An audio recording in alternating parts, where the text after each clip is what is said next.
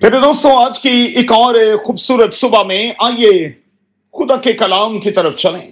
اپنے سامنے رکھیں فلپی کے مسیحیوں کے نام، مقدس پالوس کا خط، اس کا تیسرا باب اور اس کی چوتھی تا چودہویں آیت۔ اور صبح کے لیے ہمارا مضمون ہوگا لائف گولز۔ زندگی کا ہدف، زندگی کی منزل مقصود۔ میرے دوستوں آپ کی زندگی کے گولز کیا ہیں؟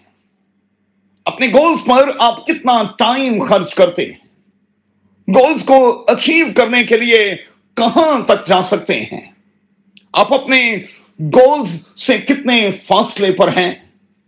یاد رہے کہ گولز کو اچیو کرنے کے لیے مسلسل ایفرٹ کی ضرورت ہوتی ہے۔ میٹر یہ کرتا ہے کہ آپ کتنے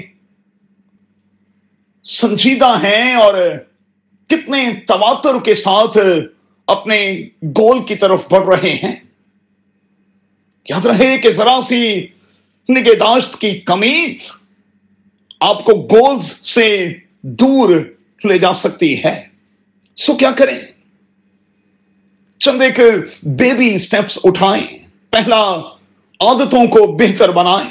دوسرا فوکس سے ہٹانے والی چیزوں کو دور کریں۔ تیسرا خود کو یاد دلاتے رہیں کہ آپ کو کیا کرنا ہے۔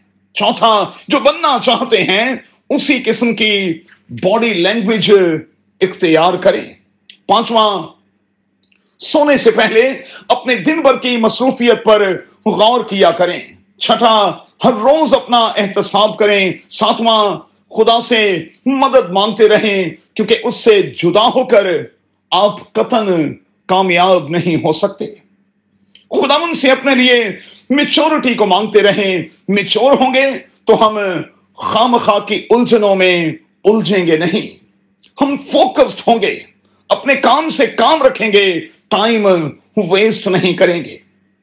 پھر پہلا کرنتھیوں دسواں باب اور اس کی چوبیسویں اور پچیسویں آیت کے مطابق اپنے آپ کو کسی شے کا، کسی انسان کا عادی نہ بنائیں۔ غور کریں کہ اس مٹی کے برتن میں خدا نے کون کون سی صلاحیت رکھی ہے اور اسے استعمال کرنے کی کوشش کریں۔ سب سے بڑھ کر یہ ہے کہ اپنے فیوچر کو لے کر ہمیشہ اپنے رب خدامن سے لگ رہیں۔ اس کا آپ کی زندگی کے حوالے سے منصوبہ بہت بڑا ہے۔ سو اپنی زندگی کی ڈیٹیلز جو ہیں وہ خدامن سے لینے کی ہمیشہ کوشش کرتے رہیں۔ قادر خدا، آپ کو بڑی برکت دے اور آپ بلندیوں کو چھوتے اور چھوتے چلے جائیں۔ آمین۔